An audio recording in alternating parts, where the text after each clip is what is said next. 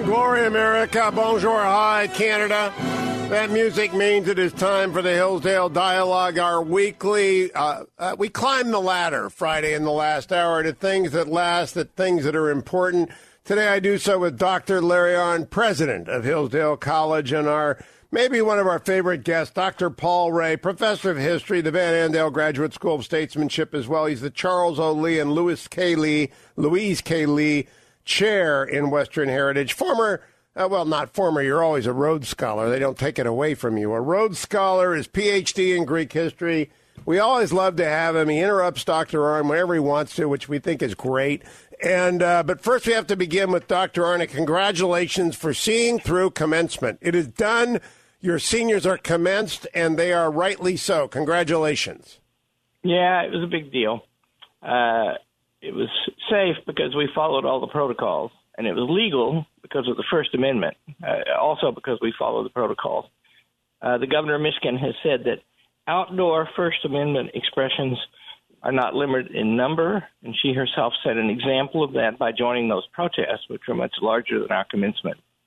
Well, I am glad. Had, I am so glad you did it. And on uh, next Friday, I expect to have a full exposition of what you told your graduates, but did they walk away happy with their parents and glad to have celebrated a four year Hillsdale education?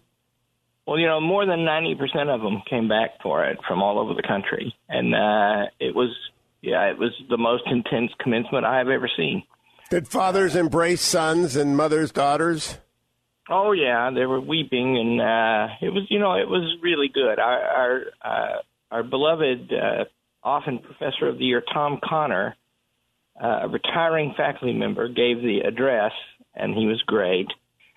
And uh, there was, you know, he he he uh, he's a he's a very sympathetic man by nature, and he the best line in it to me was. Uh, do not let do not let anyone tell you that you have arrived here today because of your privilege. You have uh, you have struggled and fought, to get to where you are. Well you said, Professor Conner. But I, I, I, mentioned the father and son because of the transition to our Hillsdale mm-hmm. dialogue this week of Philip and Alexander, one of the original father son duos of history that uh, resonates for a long period of time. I'm not sure there was much clasping of shoulders and weeping between them, was there, Dr. Rahe? Uh, no, uh, there was a quarrel towards the the end of Philip's life uh, because he had married his uh, seventh wife, and she was a Macedonian, and there were people who hoped that that would produce a son who would replace Alexander, who was half Epirote.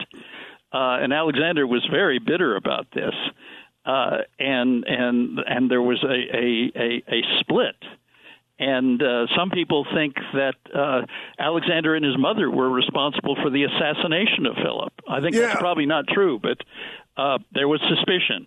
I want to set this up. Last week we left off with Greece destroyed, uh, Sparta the victor, but really a victor of ashes. Athens ruined, uh, all of the Greek city states laid low, and up in Macedon, uh, wolves, one of whom named Philip took it all. Uh, do you want to fill in the story right up to when Philip goes on the march and, and when he gets offed? Sure. Okay. In 404 BC, the the the Spartans win the Peloponnesian War, and they then try to set up their own empire.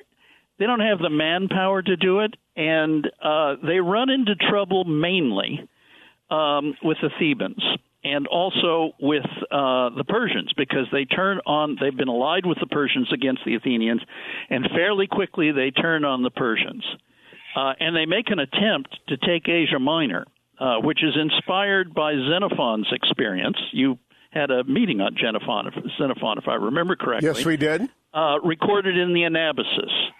Uh, and and what has been learned is that if you combine Greek hoplites with something like Persian cavalry, first-rate cavalry, you can actually defeat the Persians on flat land in places like Mesopotamia, which is what happens at the Battle of Cunaxa in 401 BC.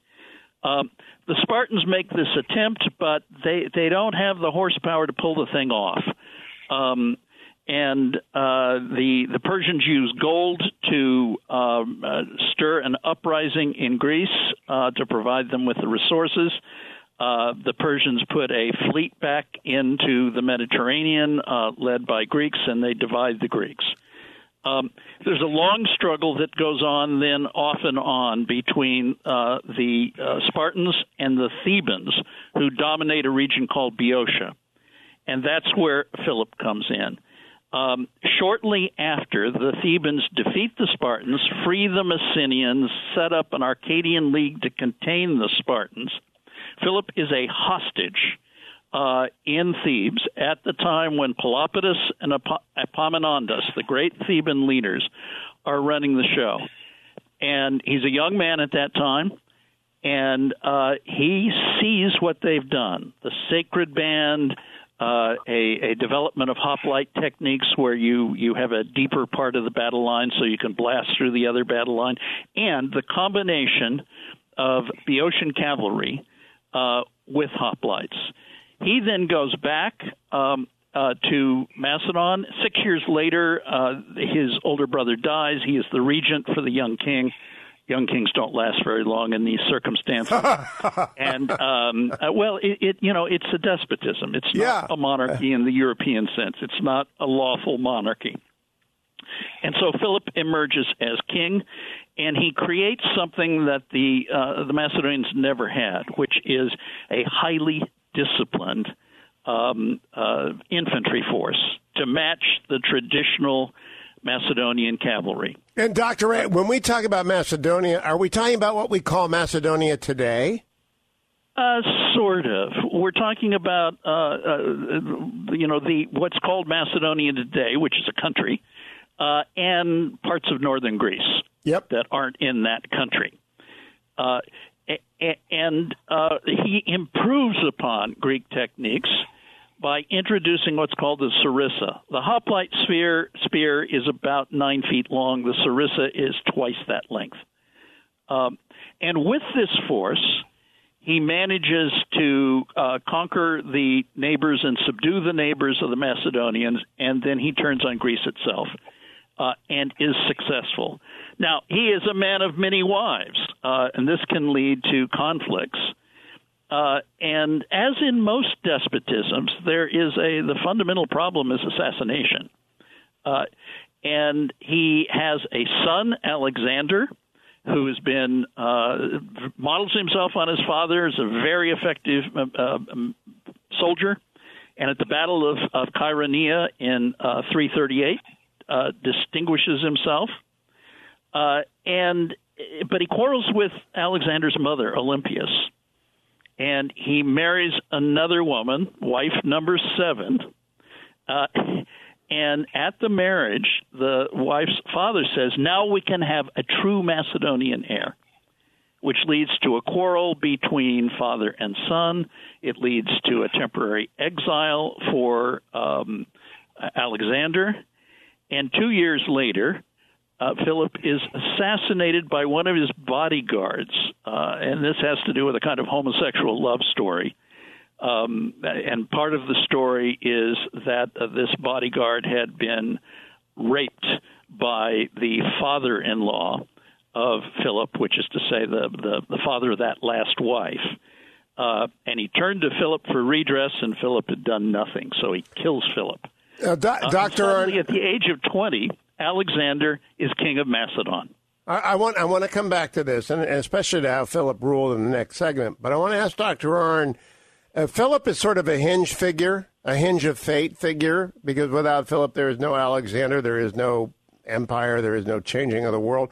Do you teach him much at Hillsdale? We have a minute to the break. Well, in the Western Heritage course, everybody learns about this you know, uh, there's a, this story, you know, leads, of course, to us.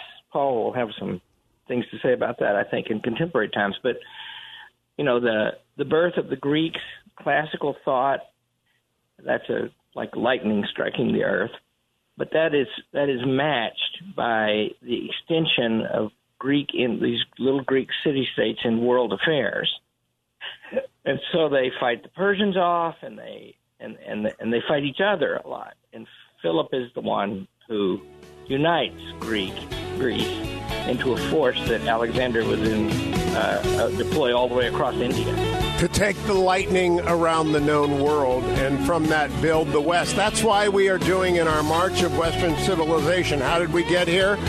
We're talking about Philip and Alexander today. Dr. Rahe and Dr. Arnn will be right back. Go nowhere, America. It's the Hillsdale Dialogue, all things Hillsdale are found at hillsdale.edu. All of our conversations for all these many years at hughforhillsdale.com. Stay tuned.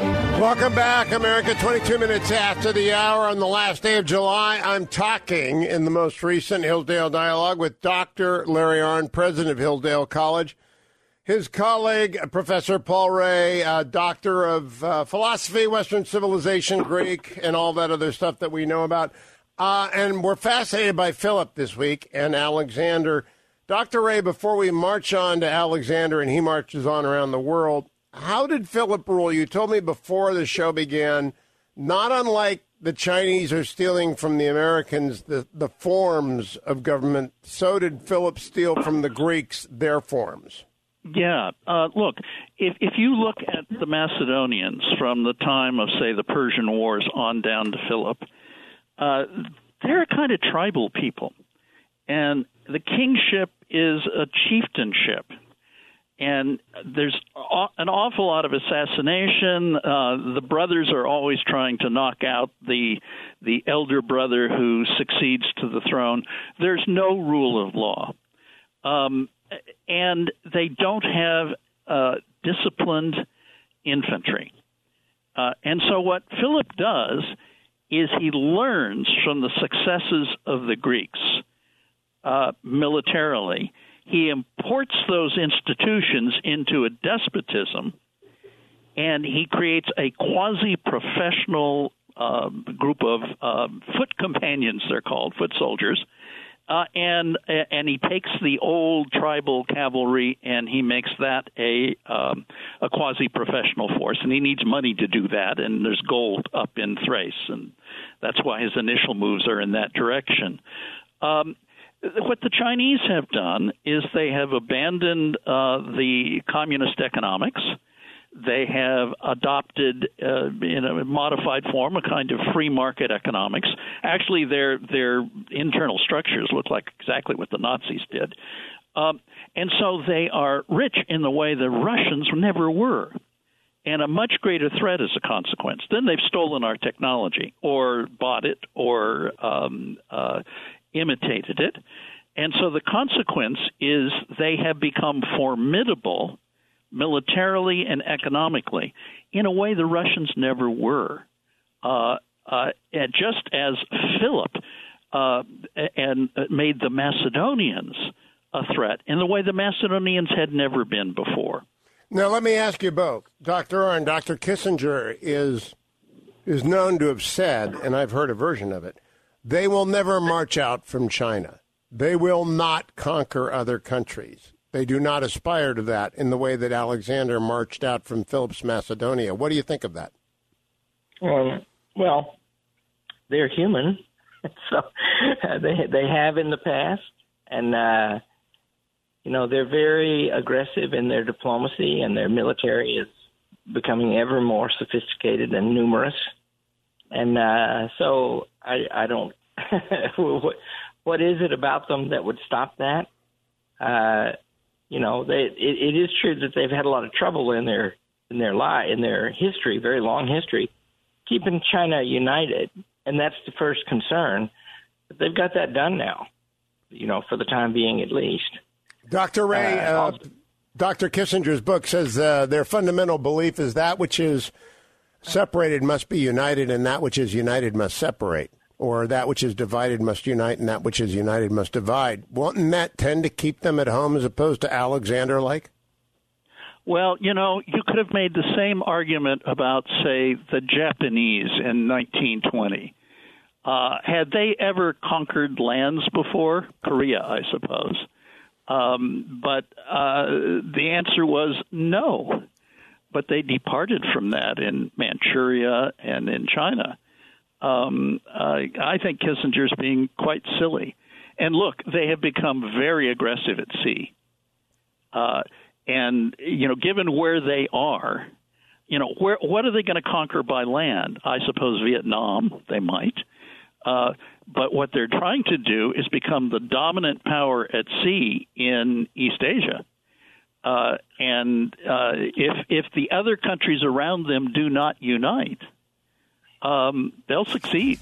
So you all thought that the Hillsdale Dialogue was about old books and forgotten people. No, Philip and Alexander are about the here and the now, and we'll be back to talk more about Alexander with Dr. Larry Arnn, president of Hillsdale College, Professor Paul Rahe of Hillsdale. All things Hillsdale at hillsdale.edu. All of these conversations are recorded at hughforhillsdale.com. Come right back. Welcome back, America. Hugh Hewitt. It is the Hillsdale Dialogue, the last radio hour of the week, and I am joined by uh, president of Hillsdale College, Dr. Larry Arnn, and by professor of Hillsdale College, Dr. Paul Rahe.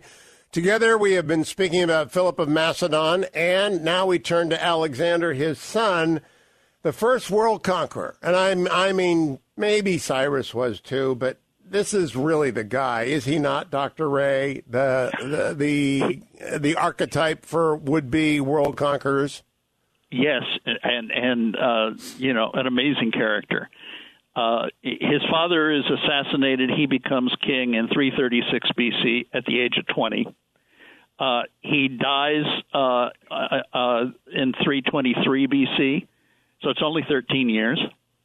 Uh, his father has already got an advanced guard in Asia Minor, uh, and uh, Alexander takes over. It takes him a couple years to consolidate things, to crush an uprising in Greece.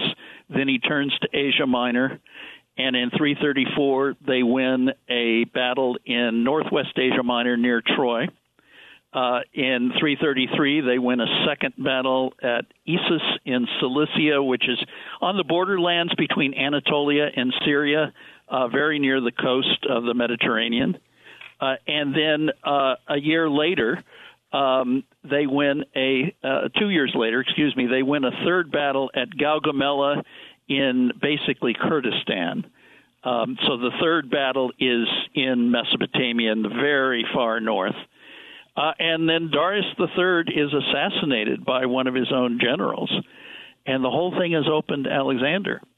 He's got further fighting to do uh, in mountainous territory in Afghanistan, uh, and then he inv- invades India. How many people does, does he do this with, Dr. Rahe? For, for a modern audience, this is sort of astonishing that he's moving around like a game of risk. How many people is he taking with him?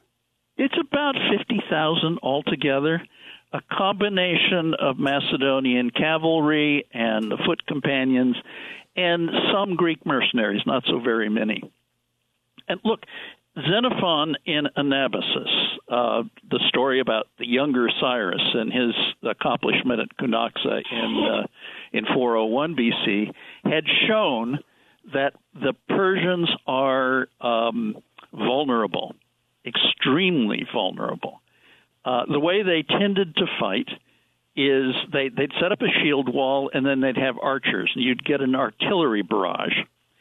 Uh, and that was followed by a cavalry charge uh, against the disrupted enemy. And then the uh, the the the, uh, the the archers would toss down their bows and pick up spears and clean up. Uh, and the Greeks showed at Marathon and Plataea and Mycale and Eurymedon that if you could if you could neutralize the uh, cavalry, uh, this would not work anymore, uh, and that the hoplite equipment made the Greeks more or less impervious to the artillery barrage, and they could shove through and absolutely massacre these spearmen. And they did it over and over again. What um, Cyrus, uh, uh, the younger Cyrus, showed with Xenophon present to later write about it was if you you could do the same thing on the plains of Mesopotamia, which are as flat as a pancake, if you had uh, good cavalry to protect the Greek flanks. Um, and they win at Cunaxa. Cyrus himself is killed, and the 10,000 Greeks fight their way uh, through uh, Kurdistan and Armenia and so forth uh, up to the Black Sea. And then Xenophon comes back with Agesilaus uh, into Asia Minor, and the Persians aren't able to fight the Greeks in Asia Minor. And you know, the, the next generation, which is say Philip and Alexander, they know about this, and so inspired by what they had learned from Xenophon's Anabasis, uh, they put this into effect with Macedonian cavalry and this improved version of the Greek phalanx. Now, Dr. Arnn, you have, just collapse. You, have taught Aristotle forever, and you hold up the Ethics as the perfect book. Uh, Aristotle taught Alexander. Do you think Aristotle was proud of his pupil? Uh, well, uh, no. Uh, in you know, in in a, in in one way, yes. In another way, no. Uh, like uh, like Cyrus, about whom Xenophon wrote the Education of Cyrus. Uh, Alexander was a very artful. Um, you know, he was good with people. He was very good at political maneuvers. He was very good at assembling coalitions. He was very good at war, and all of those things came together to produce an amazing force. But the force that he produced and the you know he Aristotle is thinks that the purpose of the city is to cultivate the virtue of the citizens and to do justice among them all. And so, you know, going off, you know, a thousand miles east and conquering everything in your path is not exactly what Aristotle called for. Uh, so yes and no. And you know the the great tension. Xenophon is an incredibly important figure because Xenophon is a political man who keeps his loyalty to Socrates, and uh, uh, you know uh, Alcibiades did not do that, and uh, Alexander did not fully do that with Aristotle. Dr. Rahe, do you do you admire Alexander? It is he has been the subject of so many books, of so many novels. Not that I'm aware of movies, but but he's sort of uh, in Caesar, we see him. We see him in Napoleon. We might see him in Hitler. He's he's a model for despots. Yes, uh, you know the best of these novels are those by Mary Renault. Uh, Fire from Heaven, The Persian Boy, and Funeral Games. She was she knew her ancient history. Uh, she was a nurse in World War II. She knew all about what wounds do to human beings, and she writes with a verve that uh, that's really quite wonderful. And her judgment is rather good. She actually wrote a history book called The Nature of Alexander. Um, no, look, he at, at one level he's he, he models himself, by the way, on Xenophon's Cyrus the Great. He read the Cyropaedia, and he, that that was his model. So there's a very close connection between uh, what Xenophon lays out there and what Alexander does, uh, and he's incredibly good at it. Uh, he's he's a very brave warrior, but he's also half mad, and uh, you know it ends up um, after the successes. He ends up executing all sorts of people who had been closely associated with him, including the man who saved his life at the Battle of Granicus and including the nephew of Aristotle, Callisthenes of Olynthus. Um, and th- these people are executed because they are resistant to his attempt to um, achieve collaboration on the part of the Persians. This uh, rage that you know he would kill people in a rage. There, there's another novel, not Renault, uh, but uh, Steven Pressfield's *The Virtues of War*, which is about the Afghanistan campaign. And Alexander was given to rages and drunken debauchery and just murdering people. He is not an admirable figure. No. And, you know, eventually there's an army mutiny.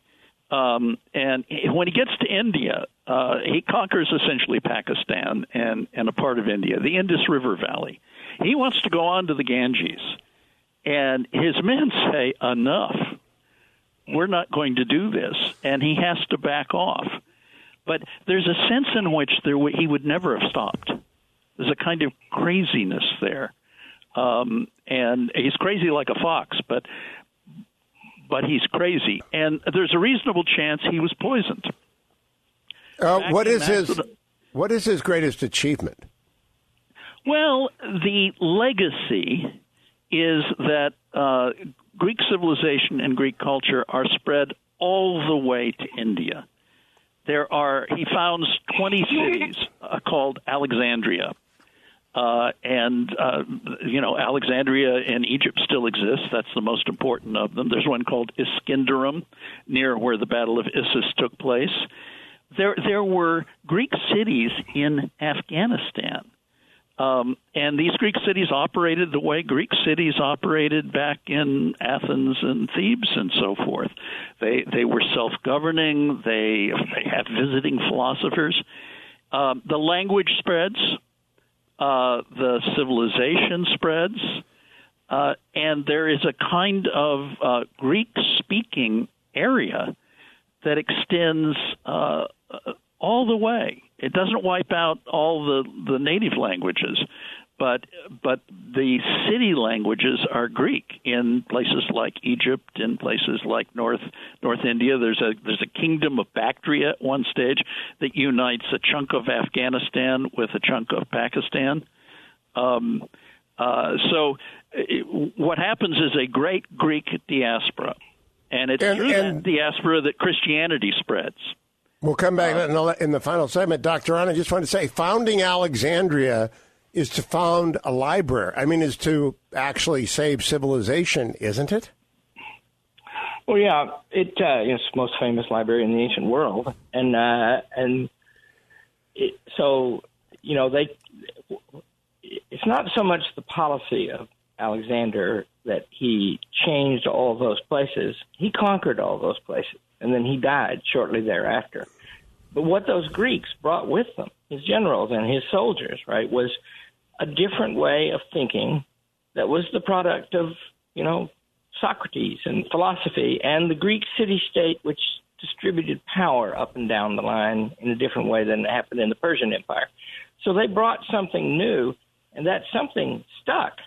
But it wasn't according to any particular plan of Alexander. His generals, you know, Cleopatra in Egypt is a descendant of one of Alexander's generals and and so yeah, they remade the world that way.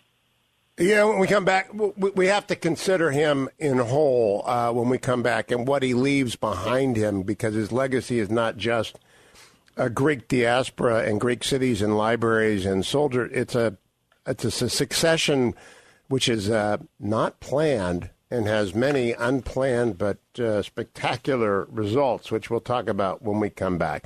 When we come back from break, we'll continue with uh, the legacy of Alexander the Great as he passes the torch on and we move down Western civilization's path towards next week, Polybius, which I didn't see coming, but then again, I don't see many things coming out of Hillsdale that I'm always surprised by. But the uh, conclusion of Alexander when we return with President Larry Arnn of Hillsdale College, Dr. Paul Rahe of Hillsdale College. All things Hillsdale are found at hillsdale.edu. All of our conversations, including that reference by Dr. Rahe about Xenophon, at hillsdale.com. Stay tuned, America. It's the Hugh Hewitt Show. Welcome back, America. Final segment of this week's Hillsdale Dialogue. All things Hillsdale are at hillsdale.edu. Dr. Larry Arnn is the president of the college. Dr. Paul Rahe, one of its esteemed professors. Dr. Rahe, as we conclude our time on Alexander, he wasn't much for succession planning, was he? No, uh, and he, you know, he had he had no son when he died. Uh, there was a son born shortly after he died, and that son went the way of uh, young heirs uh, in this despotic world, which is to say, before very long he's dead, as is his mother uh, and the, uh, uh, the the the great empire that had been created by Alexander uh, falls in falls apart. Uh, and so you get a king in Macedon, you get a king in Syria, you get a king in uh, Egypt, and it's these are the generals of of of, and they're called the successors. And then they battle with one another until the Romans take over. So, Doctor Arnn, the, the question is uh, counterfactuals are always hard, but are we better off having had Alexander and the chaos that followed him, but the Greek diaspora that also remained after his time? Or would we have been better off if Philip had hung around longer than he was assassinated and allowed to hang around? Well, uh, yeah, you, you take the long view, right? So it, it, it better off it matters what you're for. right? So I'm for a kind of regime in which people are able to think and and uh, philosophy and religion can flourish, and people can live fully human lives. And the Greeks were closer to that than the Persians, and so his conquest spread that kind of thing. At the library in Alexandria is such a thing. So yeah, we're better off. But that And doesn't doc- mean he was a particularly great ruler. No, I was going to ask Dr. Rahe, did he have a political theory or was it just conquest? Uh, it's a combination of conquest and consolidation. And the consolidation aspect was turned out to be the most dangerous thing he did. Uh, and and that had to do with creating a new ruling class that mixes Macedonians and Persians and the other nobilities uh, that existed in in the Persian Empire. So at one point, he has his soldiers take Persian wives, and there is a mass marriage.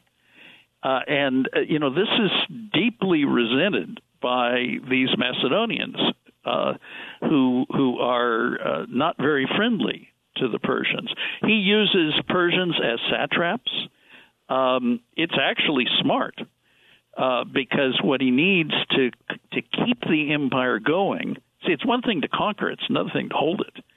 Uh, and he's only got, say, fifty thousand men. Many of those have been killed, although their their people come from Macedon to to replace them. So it's a really small army occupying a vast territory. And so what he does is he borrows the models of governance that the Persians had used. Um, and that's the thing that, that, that leads to quarrels. Dr. Arnn, a last word. Is there anything of freedom about him at all? Well, sure. I mean, it. Uh, you know, it to look upon the world as if the decisive thing about other peoples is that they're human, right? That's the that's the Socratic revolution and also the Christian revolution.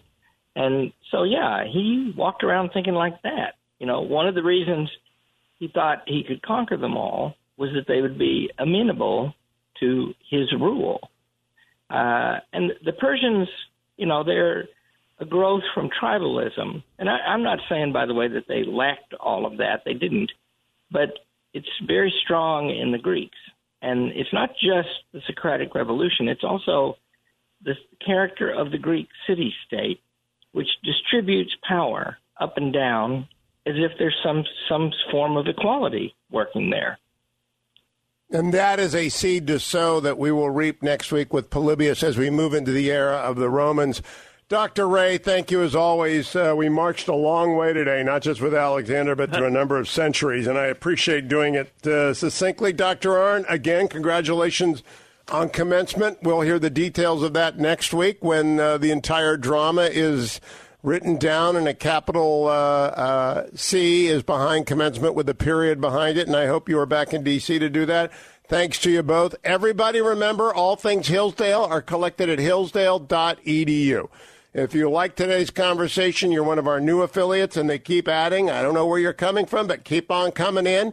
You can find every Hillsdale dialogue that we have had. This is our second time through the West. We began eight years ago uh, with Homer, and we are, we're back around this time focusing a little more on history and a little less on philosophy to make sure you know how we got here. By that I mean I don't mean your personal story; those are all very interesting. But how did the West come to the West? And Alexander had a lot to do with it, as you heard today. All of those dialogues collected at HughForHillsdale.com. And if you want to learn the Constitution, which we extol, go and watch the video course on it at hillsdale.edu. That will make your weekend a profitable one. Thank you, Adam and Ben. Welcome aboard Harley. Go Navy, beat Army. Go Navy, beat Army. Go Navy, beat Army. I had to pay my tribute to the person who recruited Harley to join our ranks, and yes, even to Generalissimo, who came to work today out of reasons I can't decipher, but we were glad to have him here. Thanks to all of you. I'll be back Monday on the next Hugh Hewitt Show.